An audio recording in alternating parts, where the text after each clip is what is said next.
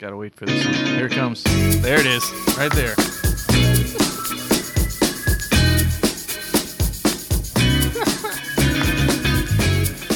What's going on, everyone? Welcome to the show. Paul George, Deacon Bear, the Adam Conk in studio. show 270 something. Here we go. 271. Thanks for This- listening in to the show. KLFT Radio here in Acadiana, springtime, or on the podcast, wherever you are. Well, yeah, that's a Lenten song because you gotta wait. You gotta wait for the life. It's Yeah, like, I mean, it's pop, just a little, little patience, little waiting, and then boom, there it here's is. Easter. Boom. I love it. He's risen. You know? Easter's coming one day, baby. Well, welcome into the show. Got some great news today, what? by the way. A little update here from the team, here from um, Paul George and Deacon Adam. Okay. Um, shared a, a few weeks uh, maybe ago, but a little update. Um, Deacon Adams' uh, podcast, Homilies Plus. Oh, yes. So uh, here's the great news: if you want to, um, you know, kind of get a little exegesis, a little discussion, and hear a, each Sunday's homily, Deacon Adam does its own podcast called Homilies Plus. Homilies Plus. Yeah, you know. Uh, and so you post your homily, then you have a discussion with a guest on the homily. It's about a 20, 30 minute podcast. yeah, it's what they call short form podcast. Yeah. We're the Paul George show is kind of like mid form. Long form would be like an hour and a half. Mm-hmm. We ain't into that at the Paul George show. No, But Homilies Plus is short form. I can't It's spend like, that much time with you yeah, yeah, in this small little studio. right. I think short form is one car drive long, and you get a podcast. It's great. Yeah. Um, all of us, you know, if we go to mass, obviously listen to the homilies, the readings. Now, do you post this? Are you doing it post the Sunday or pre the Sunday? well after. And what happens is I'll um Because you give the homily, you record Mhm. it, and then that's part of the podcast, right? yeah once a month I give a Sunday homily, uh, but every week I do a Tuesday homily. So like this coming weekend I'll be preaching at the weekend masses, so I'll I'll record that. And uh, but then I think I pray. I'm like, all right, who's the best person to talk to about this? Like, who do I want to talk about and see what? And then that's the guest that I call, Mm. book them. Then we record it, and then I post it. Easy peasy. Yeah. There it is. So it's called uh, Homilies Plus. Easy to remember. It kind of has a ring to it. It does so, like something else plus that you might have a streaming subscription to. mhm. yeah. It's just like that. I can tell you what, I didn't in school make many pluses. Were you a, a minus kind of guy? Yeah, I was a minus kind of guy. Okay. Yeah. Hey, that's still Yeah. you got through it. I mean, there's there's plus nothing than minus, mm-hmm. Right? Right. Like like there's a plus a and then an a minus. Right. I mean, at least back in the day infuriates there me. was. I don't know what they do these days. you know, it's similar, and that infuriates me. It's like, look, why even have the A, B, C, D, F system if you're going to add these pluses and minuses? But I get it because if you make a just say you make a say it's a 10 point grading scale just to make it easy to, to kind of do the math Mhm. instead of a 6 point, right? Let's just do 10 point. yeah, Okay, I do agree like if someone makes a 100, they're just they just smoke this thing, right? Mhm. They're just so smart. They just made a 100 and someone makes a 90, 10% less. I don't think they should get the same grade. Mm. That's not the same A to me. gotcha. Does that make sense? Yeah, I see a lot. like there's there. a different A. If you get them all right, that's a different A than if you got on a 100 question test, you got 10 wrong. yeah. Okay? I'm e- following you there. for easy math, right? I'm following you there. Well, to be clear, so homo- I was the if I was going to make an A, if I just happened to make an A, if I was somehow by chance going to make an A, I would have been the 90% A. the minus. Ain't nothing wrong with that, I wouldn't have been the 95% or the 100%. right? But you got the A. Yeah. Well, and to be clear, homilies plus is not implying that this is an A plus homily. It's a plus conversation. I would disagree. I think it's good. Well, I, I would. it's a s- homily plus a conversation. correct. Right. It's not good. like A plus homily. Well, so don't get your hopes up, people. Well, someone older than you, I'm Mhm. proud of you. Oh, Great job. thanks, man. Yeah, I'm excited. Look, I'm proud of you for getting through high school with those minuses. Yeah. you did it. I, I barely did it. High school, college. You uh, did it. with minuses, man. You could do it. You can get through with minuses. Mm-hmm. Yeah, But you're plus where it counts. Maybe you so. Speaking of pluses, Do you have a have you seen? What did you say? That is so interesting. Are you for real though? Oh, this sounds this sounds bad. This sounds bad. Okay. Have you seen No. um well you've heard of the, the city Cape Town? It's in South Africa. Yes. It's uh you you might have even been there, I don't know. You've Mhm. traveled the world. You're a world traveler. Mm. Um beautiful city. You know, it's on a cape and it's a town. I've been invited there once and I didn't get to go. Really? Yeah. Hot dang. Well, I wouldn't recommend It's a going long trip. wouldn't recommend going right now. There was some reason I didn't want to go for two weeks away Oh, wow. from home. You know, because if you're going to Yeah. travel there, do that. But okay, so what's going on? Well, the thing is, they're having an issue right now. Okay. Um, the city stinks. The whole city Mm. stinks. A foul stench is sweeping across the South African city, and it's blamed on a pretty. Okay, this makes sense. There's some ship that has a bunch of cows on it. And it's sitting in the harbor and Nineteen thousand cattle, ooh, and uh, they're having issues with delivering it or something. Like it's just kind of stuck there. oh. And so, uh, 19,000 cows right there next to the city. Well, And not only animals stink, but then you know they're, they're obviously eating, and then you know whatever after, and It's so bad so that bad. one resident said, We are literally in hell. Ooh, Because you can't, like, you go outside and it smells terrible. hmm. that's a strong statement. Yeah. Another one said, Cape Town absolutely reeks today. The ship is eight kilometers away. I guess they use kilometers there. And I can still smell it. Hmm. Um, man, can you imagine have a beautiful city? This it- is one reason you should not swim in the ocean because you know where they're dumping that stuff. That's true. By the way, like on their drive, wherever they're driving that ship, it could be to another, obviously another country to deliver. Mm-hmm. There, that all that excess is going somewhere, and it's going right into the ocean. Yes. Well, look, the uh the situation is also calling to light how maybe they don't have the best practices with animals in general because Mhm. because this ship being stalled is pointing everyone's attention to the fact that you have 19,000 cattle on one ship Mm. living in their own feces, you know what I'm saying? So like maybe we should re-examine how we use cows. So maybe that's one positive aspect of this is like they kind of rethink the way they do things, but not really. I mean, people move on from problems. So once they get the stench out of the city, it'll be back to normal, I'm sure. But um, so anyway, that sounds terrible. sounds terrible. You know, in a normal world, cows would just re-fertilize a pasture, right, through all the you know natural process. But that sounds just, you know, that sounds horrible. So I just got back from a trip, not not Cape Town Mm-hmm. or Cape Cod or anything like Any that. Any capes? No, any capes, but uh, Diocese of Richmond, Virginia. Mhm. Just got back, uh, did a Lenten mission. Really, a lot of talks. I did something for their staff on leadership and mission, and then I gave two days of Lenten mission, and then also an evening prior to the mission for their youth youth group. Mm-hmm. I, I just did everything. You did I was pretty tired, but um, yeah, a one-man missionary team. yeah, yeah, yeah. I had to put on an old hat to talk to the students, right? Yeah. I am an old hat, Mm-hmm. you know, but I had to pull out, you know, the, the old youth youth talks, and then Nice. really love being with their staff, like just helping them, and then the nights of the mission. But you know, I had uh, an interesting encounter Mm. that uh, you know when I travel, whatever, I have a lot of interesting things happen. I meet a lot of people, hear a lot of interesting stories, um, encounter a lot of different situations. You know, I'll probably die with stories I forget about Mm-hmm. telling.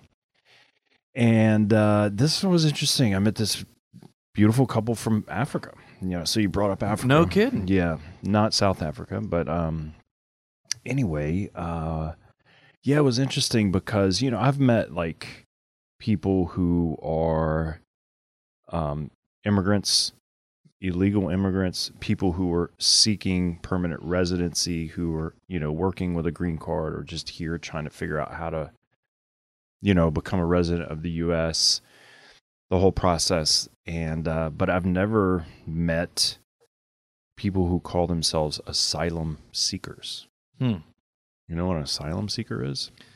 Like they're running for their life. Mm. and they're claiming asylum. Yeah. hmm Yeah. What an interesting story. I don't want to get too much into it because I don't know like what I can say or not. I have no idea. I don't know what the but you know, it's someone who leaves their country for fear of their life or violence or, you know, war, you know, and and then they get here or wherever they're going and then they can't go back. Right. They can't go back to see their family because they do, they might get killed or, you know, they're back in the same violent situation. You know, so they leave their family behind, which is crazy. Mm. That is wild. Yeah, I mean, it puts things in perspective. I mean, we have so many quote unquote issues and problems in our life, but I've never had to flee my country with like nothing Mm-hmm. just to avoid death and not be able to go back. right, which is so interesting because I mean, we read that in the Gospels that Jesus, you know, That's right. Yeah. as an infant, you know, left the country, went to Egypt for fear of his life, Mhm. right? Like God spoke to to Joseph. You know, they didn't stay in Egypt. It says they stayed uh, until Herod died. We don't know exactly how long that was. I'm sure some people do the math on that, but Mhm. and then they came back to their native land, Nazareth, right? Yeah, it's crazy. I mean, our Lord, obviously, only God could design a life where you literally experience every human suffering and trial and Mm-hmm. tragedy. Like our Lord experienced all of it and Our Lady with him, right? So, like, for example, he didn't have earthly children, so he couldn't experience the death of a child, but Our Lady did, you know? Her only son watched him die. But yeah, I mean, our Lord designed his life to enter into the depths of every human trial and suffering that sin brings into the world so that he could redeem it, including this one. I mean, he lived as a refugee like that for years um, in a foreign land, which is crazy. I mean, that's how, by, I mean, if I designed my own life as God, I wouldn't look for every human suffering and like make sure I had it. Yeah. You know what I'm saying? Yeah. the humility of God to do that. You know what's interesting about Jesus' journey, Joseph and Mary, with that is they were intact as a family. I mean, the beauty of that, right? Like they Mhm. they journeyed in the suffering of of it all and the unknown of it all as a family. Um, but like this family I met were separated, Oh, and that's horrible. Like I like my heart has just been like trying to process that. Like, how do you leave family members or even children behind? mhm. as you're seeking um, refuge and an asylum, and then there's no there's no timeline of when you might get you know approval, right? And so there's got to be a lot of suffering in separation, you know, yeah. um, like years and years. So anyway, uh, kind of crazy interaction. So that you know, I, I get this, and you know, I meet these people, and it's just crazy when I travel. The the the things that God puts in front of me that is very very unexpected that I get to hear and experience with people. hmm You know, Man, yeah, I'm sure it gives a certain perspective to life, just everyday living. mm-hmm. Um, it's amazing. Well, at least you don't have to deal with uh, a stinky city. You Well, know, yeah. Lafayette smells great today. Today it does. Way to go, Lafayette. Yeah, thanks Lafayette for uh, being clean today. You know, um, you know, yeah, it's it's crazy. You know, we're we're in you know Lent, and we're entering into. I mean, what are we now, man? Like we're into going Week into our third coming up week of Lent. Mm-hmm. Um, I don't know if it seems short or long. Everyone has a different sort of feeling on that. Um, everyone's doing something different for Lent or their penances or whatever the case may be. You have ruined our Fridays, you know, uh, for Lent. So I'm thinking about moving the day we record because of your fast. It's a good idea. Mm-hmm. It's a good idea. I mean, there's been times where I've undertaken a fast where my wife was like, "You need to change your fast because it's affecting everyone else in the house." Mm. So you're implying that's what I need to do? well, I did say I'm happy to drink water I'm throwing it out while there. we're hanging out. But, Yeah. I mean, Lent is, I mean, in a, in a part like suffering. So, like, mm-hmm. part of your penance, I'm suffering with you, right? Mm-hmm. Like, so you're fasting on Fridays, total fasting and abstinence, which is fine, whatever. uh, but like, I actually experience a little bit of the suffering of that because we usually maybe grab lunch or something like Mhm. that, or we, you know, we we get to kind of connect more than the show. Mm-hmm. But I'm feeling a little of that suffering, you know, um, with that.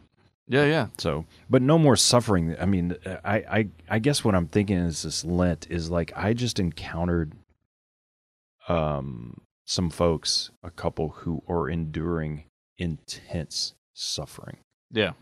as asylum seekers, Yeah, like the worst kind. I mean, and I don't know any of the political ramifications. I don't know. I, I know that the, the country that they left from is under total violence, and so I don't know the backstory, and I don't know all the details here in the Mhm. U.S. Like I can't. I don't. I just know I met the humans. I met the human people who were suffering, hmm right? From from from this, and I can't imagine the length that they're going through, uh, and having to endure.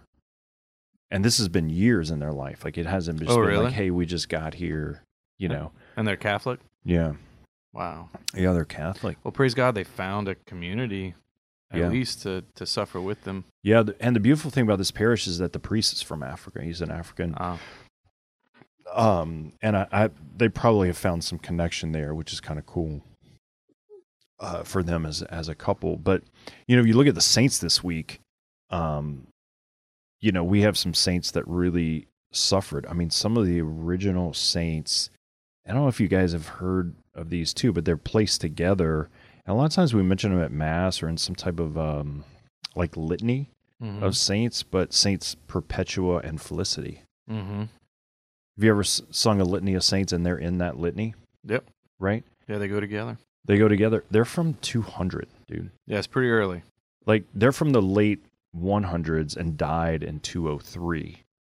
Um, and these are two women who refused to um, deny their faith and were thrown into an arena and were beheaded, martyred for their faith. And they have like a journal of this whole thing happening. Like, Mhm. you know, talk Yeah. about suffering. Yeah, and they weren't like um you know, we had bishops like Ignatius of Antioch from that time and Irenaeus and they weren't, you know, bishops or anything. They were they were lay women. They were lay women, and Felicity, Felicity uh, was pregnant and gave birth to her daughter a few days before the games commenced. Yeah. Um, and then she was put to death. Think about that suffering. Yeah. Well, and, and she wasn't uh, devastated by it. That was that's what's crazy about it. They were they were brave. They were heroic. They were, uh, you know, the, they actually used the word manly to describe them, just because there was an unusual Heroism. heroism in, in the way they face, face death. That even if a man did it, it would be remarkable. But these these women, What's um, crazy is we have their names. They and then uh, three other companions died with them. Rev- Revocatus, Secundulus. These are fun fun names. And Saturninus. Um, they were unwilling to denounce their faith. Uh, Perpetua and Felicity were beheaded, and the others were killed by beasts. I guess animals, lions or tigers. That's crazy. yeah, I, I like how they put these the these saints feast days in Lent because I think it it kind of ties into the the suffering of Lent. I don't know why they put them in here, but that's why they're there. mm-hmm. That's why I think they're there. Sure. Well, certainly by God's providence. Um, yeah, and I mean the penance and sacrifices we take on willingly are really just like a dress rehearsal and kind of a, let's say, a, a voluntary suffering. There's some some sufferings you don't get to choose if you do or not, right? Like Mhm. when you're asylum seeking, when you're put in an arena with lions, like you don't get to choose to suffer or not. And so these penances that we take on voluntarily really strengthen us for that moment. And that's the thing, Perpetua and Felicity, that wasn't their first suffering for Jesus. right. When they accepted Christ, they had to deny the world, they had to take on persecution. Like they they were used to suffering, accustomed to it. And that's that's one of the ways we imitate Christ, who Isaiah said he was a man accustomed to infirmity and accustomed to suffering. He Hmm. was not a stranger to to sacrifice and hardships. Um, and so, if if Christians are not accustomed to suffering, then we lack a certain imitation of Christ. That's really important because when our hour comes, like Christ's hour came on the cross, he was a man who embraced the cross because he was accustomed to it, Hmm. and he didn't reject it. um, we are going to reject whatever cross God sends us if we're not accustomed to suffering. So these little Lenten penances that we can do in comparison to the great suffering like for Perpetua and Felicity and all the heroes of the faith um, is really important. And that's why we need to do it. Amen. All right, let's take a quick break and we'll be right back. Paying too much for healthcare and supporting services you don't believe in?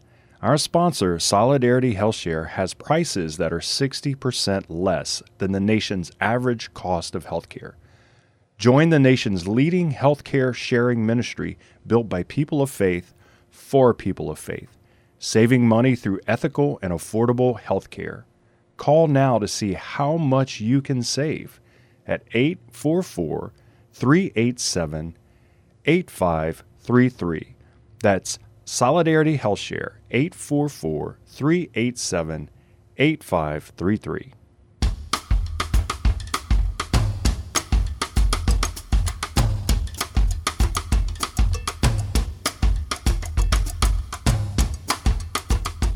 Welcome back to the show. Great to be with you, Paul George, Adam Conk, the good deacon in studio. I don't Deacon minus.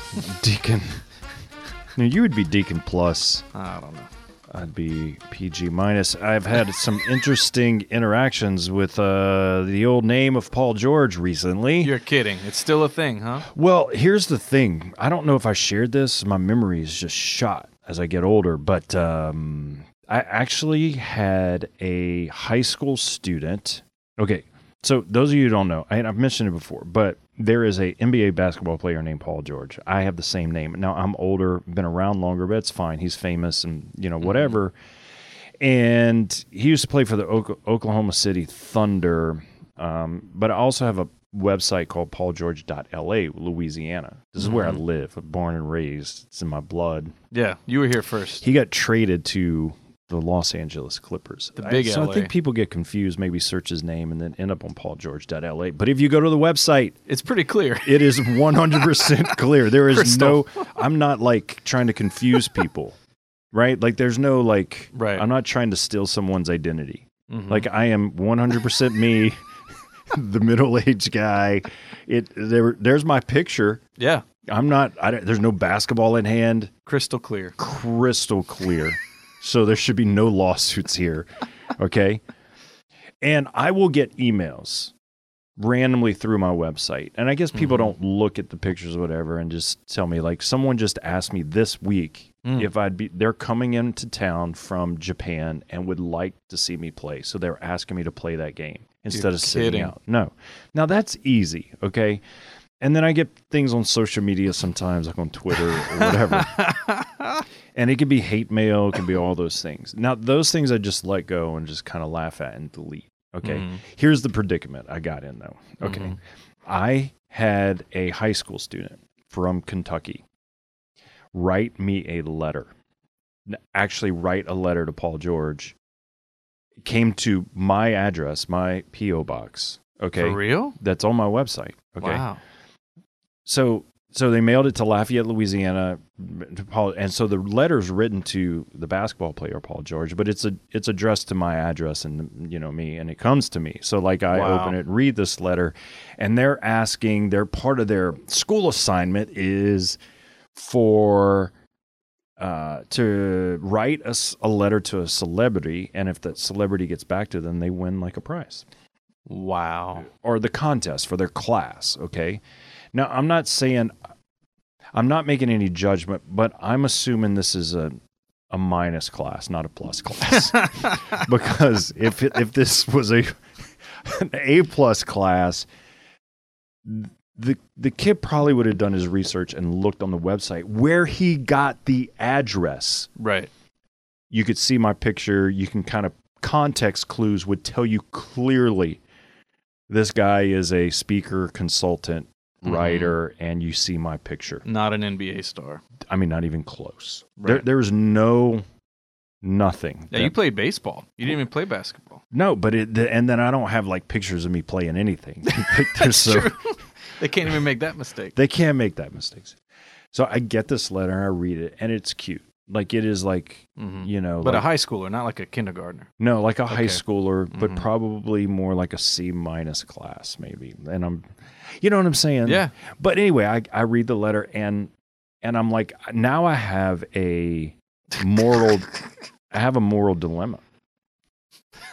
Like, do I just throw the letter away? This poor kid mailed it, paid for postage, hmm addressed it, thinks it's gonna get somewhere, and like, and I just have sort of a, uh, I think a, a core value of like, if someone like reaches out to you personally, you need to tag them back, like hmm get back to them, right? Write them back, call them back, or whatever. So I kind of sat with it and was like, well, what do I do? That was the moral dilemma. You Well, what'd you do? So, well, it's Lent, so I decided to get rid of all distractions and I threw it away. That's not true. so I wrote, I wrote a letter back. Nice. Dear so and so, addressed it. I wrote him a letter, said, you know, thank you for writing the letter. You know, it came to me. My name is Paul George. this is what I do. This is who I am. I'm sorry to disappoint you, but I wanted to write you back and let you know I got your letter. I'm from Louisiana. There's some really great things about this place. Um, You sold Louisiana to the kid. That's and awesome. in part, uh, here's here's a gift for you for courageously writing a letter. So I sent him a care package from Louisiana with like seasonings and Nice. And of course, one of your books. And yeah, a couple of my Nice. books, you know, just to prove that I'm I'm an I'm a writer and but then like a care package, seasonings, you know, Mhm. food, like you know, This bit- is hilarious. and put it in a box and mailed it to him. I don't and I don't know if it got there. you sent him a I mean, hot I'm assuming it got there. It go it was addressed to the school, attention to him and the teacher of that class, which the teacher probably didn't look at the website that he was mailing, or she would have been like, "Hey, that's not him." hmm So, anyway, That, that was something. part of my, you know, Lenten uh, almsgiving. You know, just to, just to like, give this kid a gift. You know, my wife was like, "How much did you spend?" I was like, "Don't worry about it. Like, this is part of my generosity of almsgiving." Oh my word!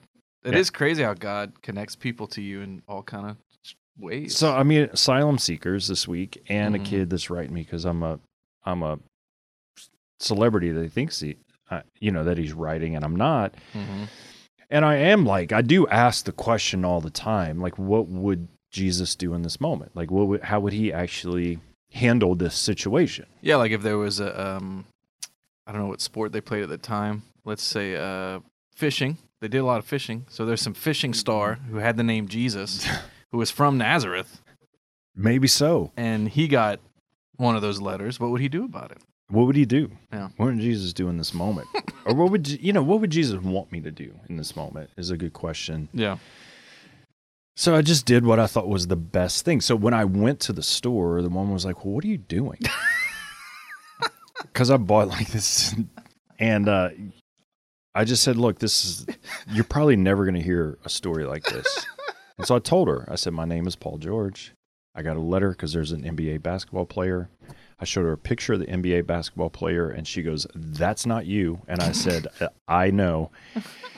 And so she helped me do this gift basket because that's their store does. And she goes, so after we had done all this, she's like, "This has really made my day."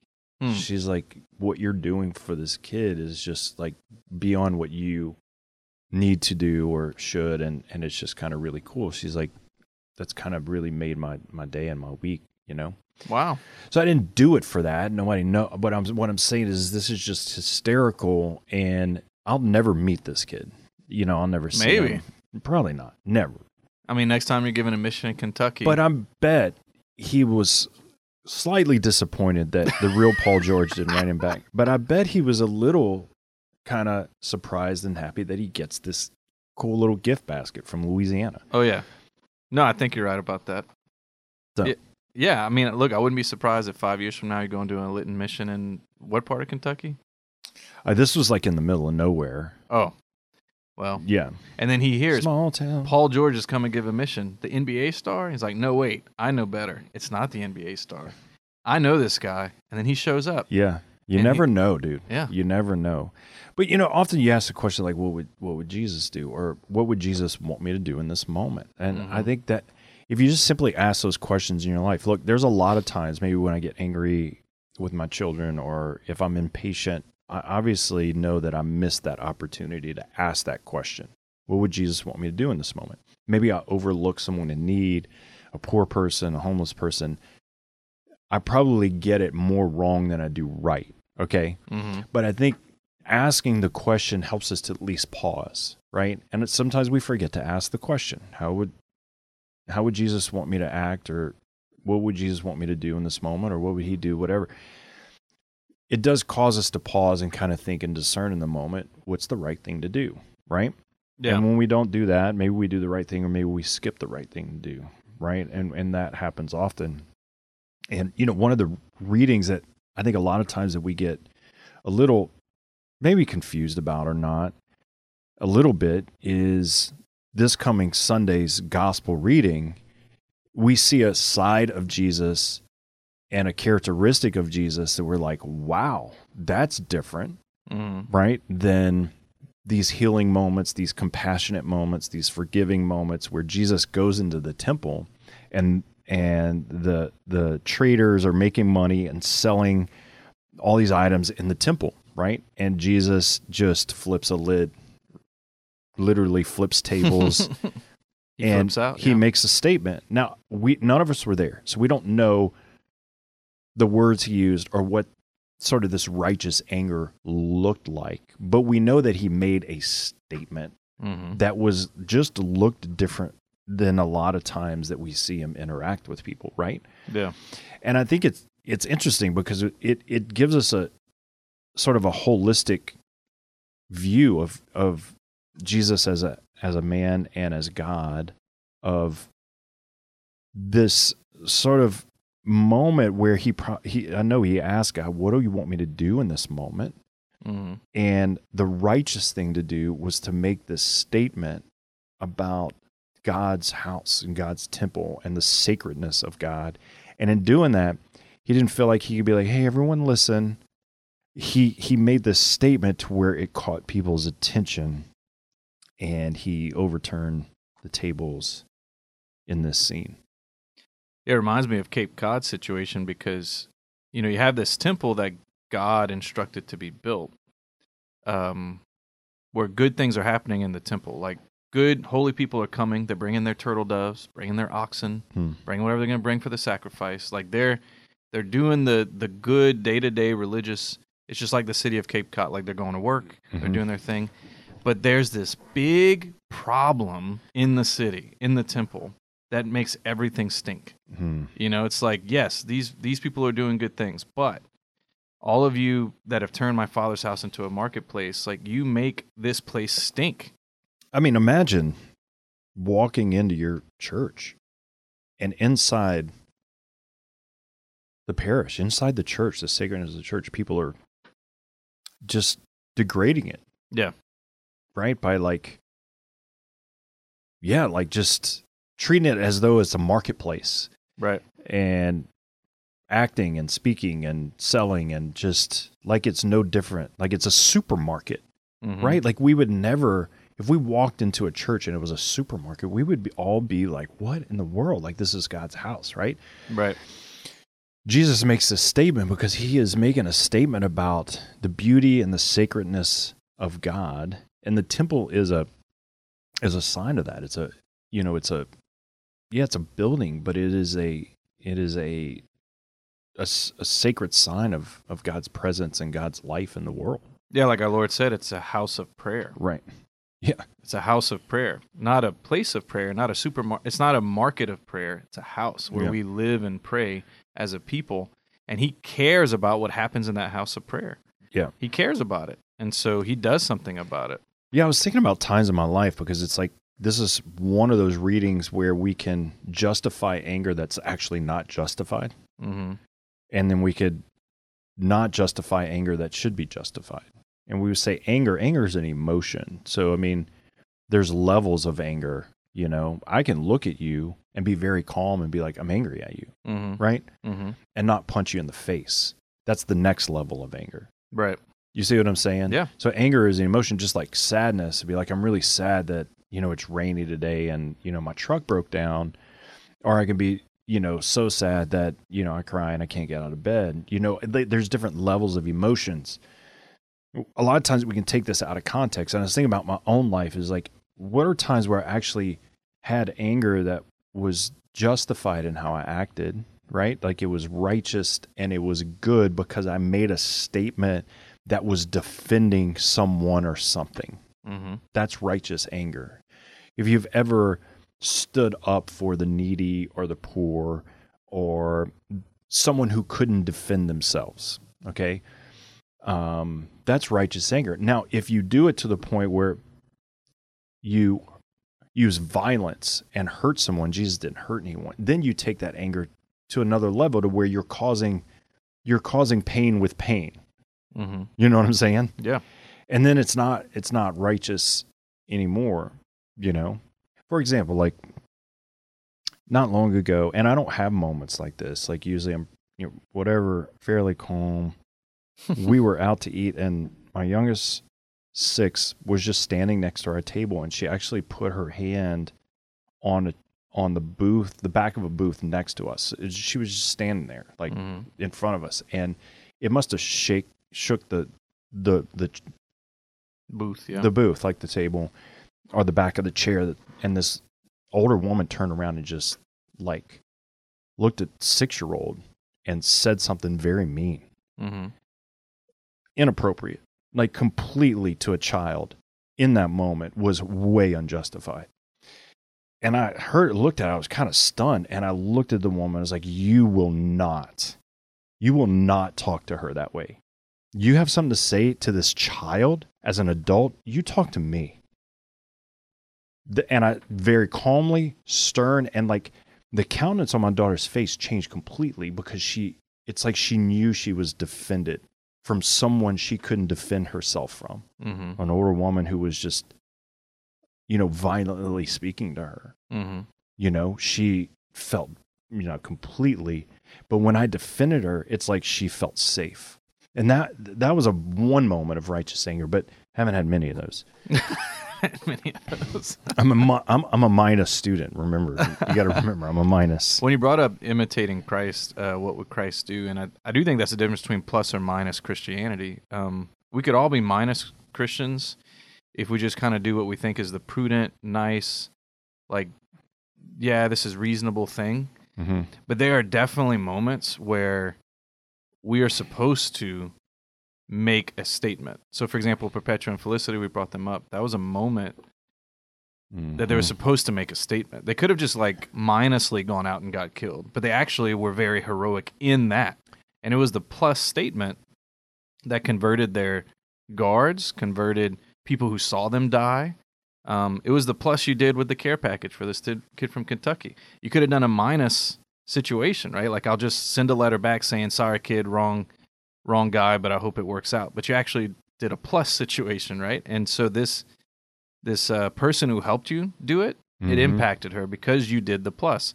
And yeah, I mean, I think the the moments where God's honor is attacked, where the dignity of the human person hmm is attacked, Yeah, that's where Christians need to be plus. that's where Christians need to be. And if we become minus, okay, we might not go to hell for it, but other people might because know- they don't see the plus witness. I've had, I've met, had moments of very failure, but I think the moments where I knew I was the most like Christ in my life, if I look back, the small moments, Mhm. has been the moments where I have actively defended the weak. Mm-hmm. And what Christ does in this moment is he he defends the temple that can't defend itself. Maybe the probably the priest that couldn't defend the Well, high priest all that ran those this. poor folks who don't get to say what happens in the temple and are being extorted in those money changers. Exactly. He defended them. Right. yeah, I mean, years and years ago in 2005, when we did um, hurricane relief after Hurricane Katrina, we were living down in Houma, it wasn't like cleaning branches and stuff. This was like evacuees out of the city who were living in, you know, gym on gym floors in shelters because they had no homes that got destroyed. And one of the men from the community who was volunteering made a statement, said, "Hey, we need to we need to hurry these up so we can get these people out of our city." Mm. And I remember looking at this high, powerful man and being like, if that's why you're doing this, then stop doing it. Because we're doing this so we can love these people who lost everything that they have. hmm And in time, God will get them back on their feet. I never felt more alive in that moment, more like Christ. I can't imagine, you know, Christ would ever look at someone and be like, let's only do this so that we can get rid of these people. We can get them out of our peripheral or out of our community, you know? So, anyway, there, there are Well, in full circle with Lent is Mhm. that that's when your hour comes. You don't know when that hour is going to come. You know, like where it's like that moment where you need, in other words, salvation history or your family or like something is counting on you Mhm. to do the plus thing. But you're only ready for that moment if you've sought the plus thing in prayer, in your penances, in your self denials, in your asceticism. You're accustomed to giving yourself to the will of God and not your own will, so that when that hour comes, where much is riding on us not chickening out and doing the minus thing, but a lot is riding on us being full Christians. We are ready and we're docile to the Holy Spirit because it's the Holy Spirit who speaks in those moments. Our Lord told us that. He said, Don't practice what you're going to say. They're going to take you in front of governors and magistrates, but you don't have to rehearse what you're going to say. It's like in your Mhm. case, they're going to, um, you're going to be brought before the powerful people in this very situation. Like, you don't have to rehearse what you're going to say. I'll give you the words, but if you're not accustomed to listening to God in morning prayer, in those moments where it doesn't seem like a lot is on the line, but you're listening, you're like, God, where are you? Speak to me. If you're not accustomed to hearing his voice, then you won't listen to his voice when your hour comes where you have to speak through the Holy Spirit in those moments. That's right. All right, let's take a quick break and we'll be right back. Paying too much for healthcare and supporting services you don't believe in? Our sponsor, Solidarity HealthShare, has prices that are 60% less than the nation's average cost of healthcare. Join the nation's leading healthcare sharing ministry built by people of faith for people of faith, saving money through ethical and affordable healthcare. Call now to see how much you can save at 844 387 8533. That's Solidarity HealthShare 844 387 8533.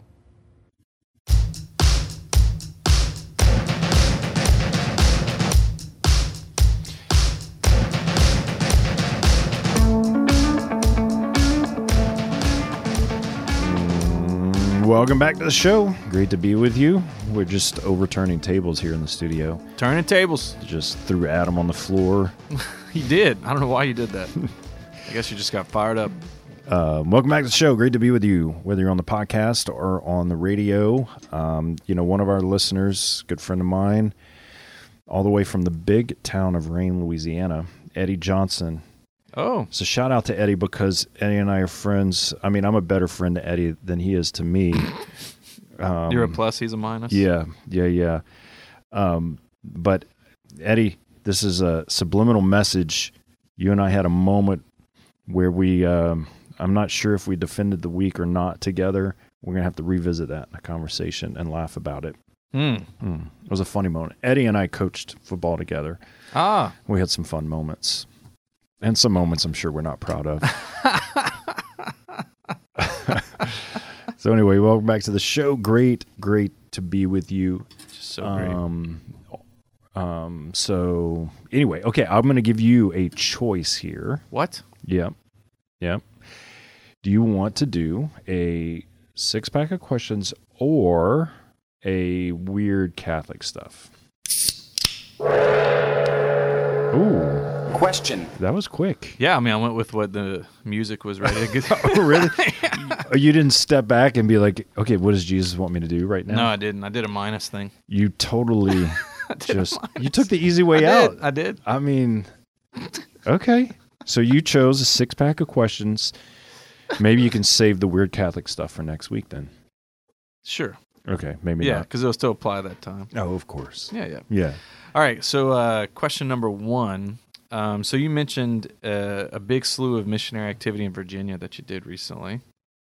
Okay. Yeah, I guess you could call it that. And you said you had to put on your old hat of talking to youth. I did. So my question number one is, what changes about your demeanor and your speech in front of a crowd of?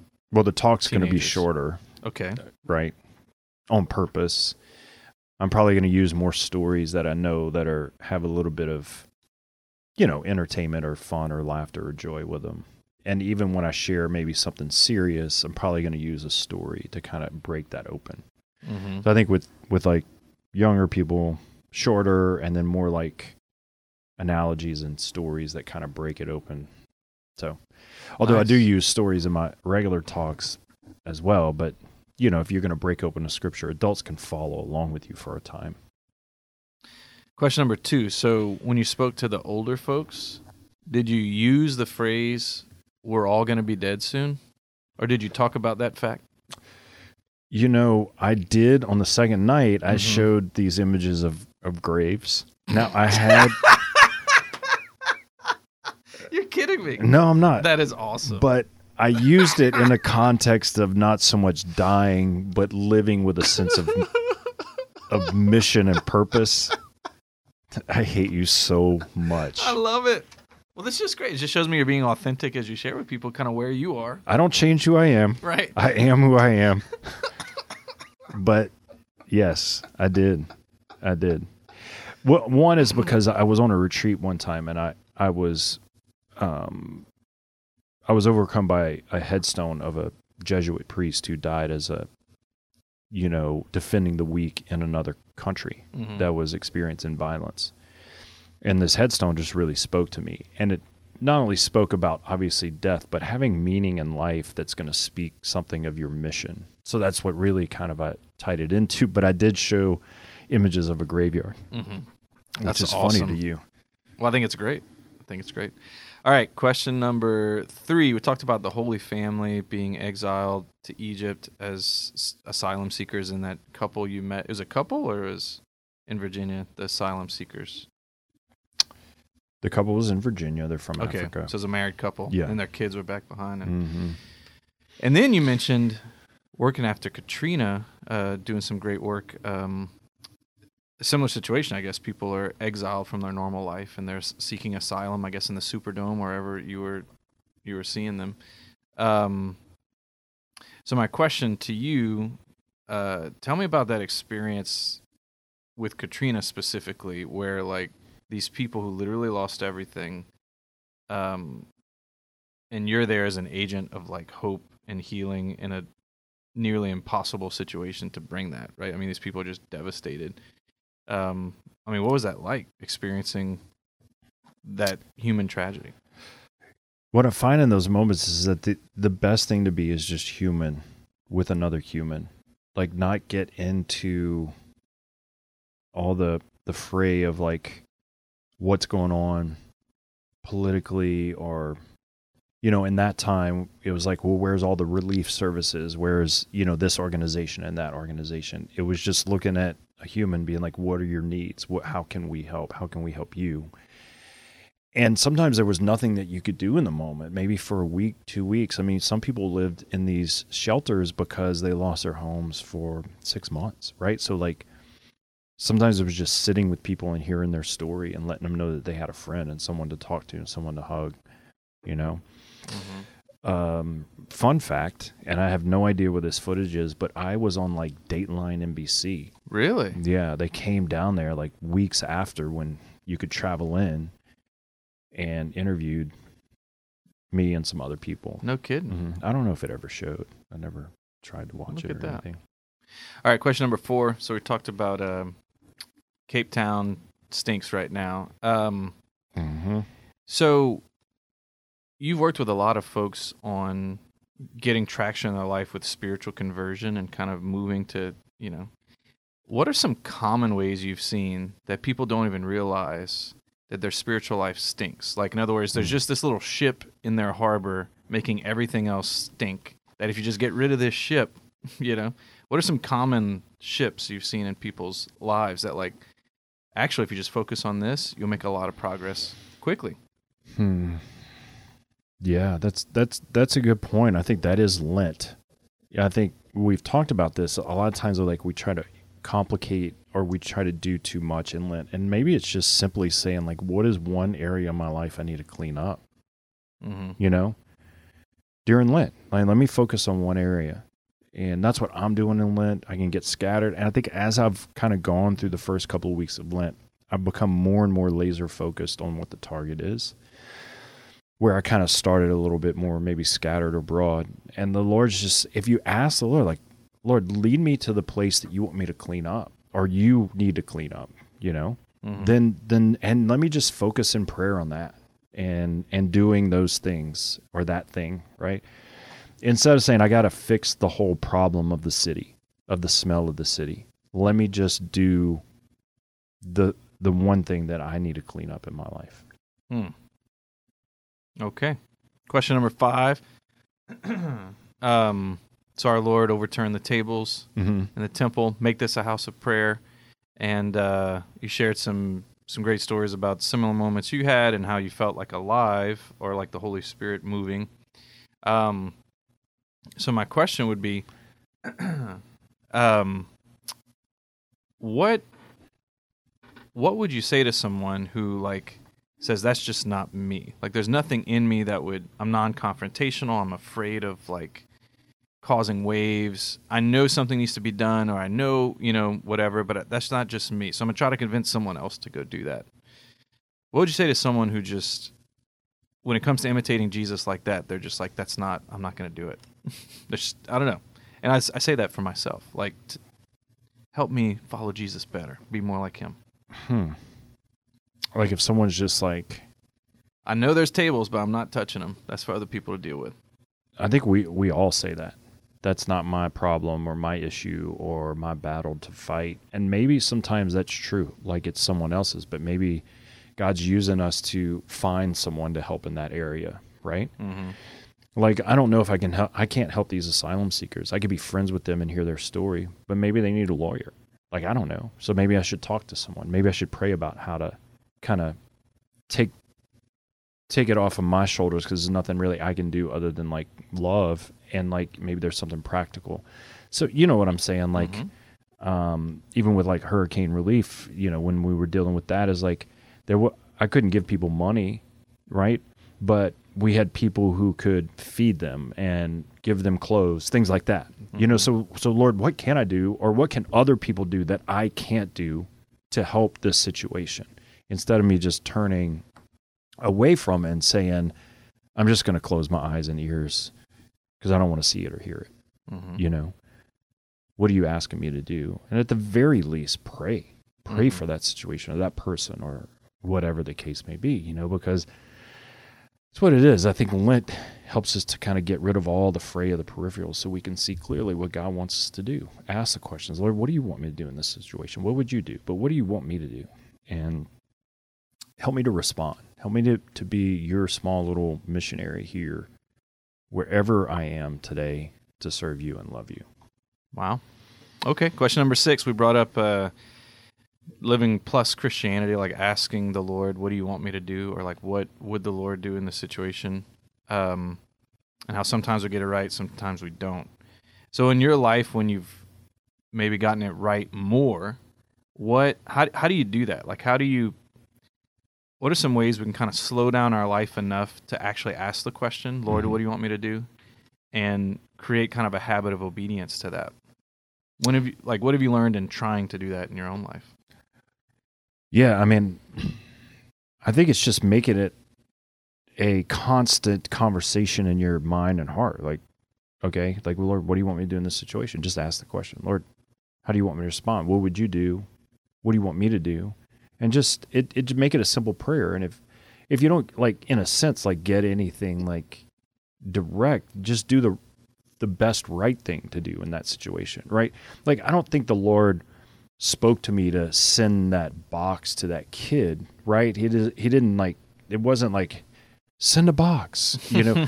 but I just thought to myself, what what would be the the right thing? Like how would how would Jesus want me to treat this young man who did this? I could have just said I'll pray for him and that would have been good. You know, I didn't have to write him back or send a box. And I think a lot of times that's all I would do was just let me pray for that situation. But I think in this one is like, I no, like, what else? And so like, I just did the the best thing that I could do, and I know that that it's a good thing. And then you know God's good, so like it's He's just a part of that goodness, you know. Yeah. So just be good to people. Just, just be good. Just be good. Be a, be a plus. All right. Yep. So anyway, listen to Homilies Plus, Deacon Adam Conk with the big beard. Thanks everyone for listening in, and we'll be back next week. God bless.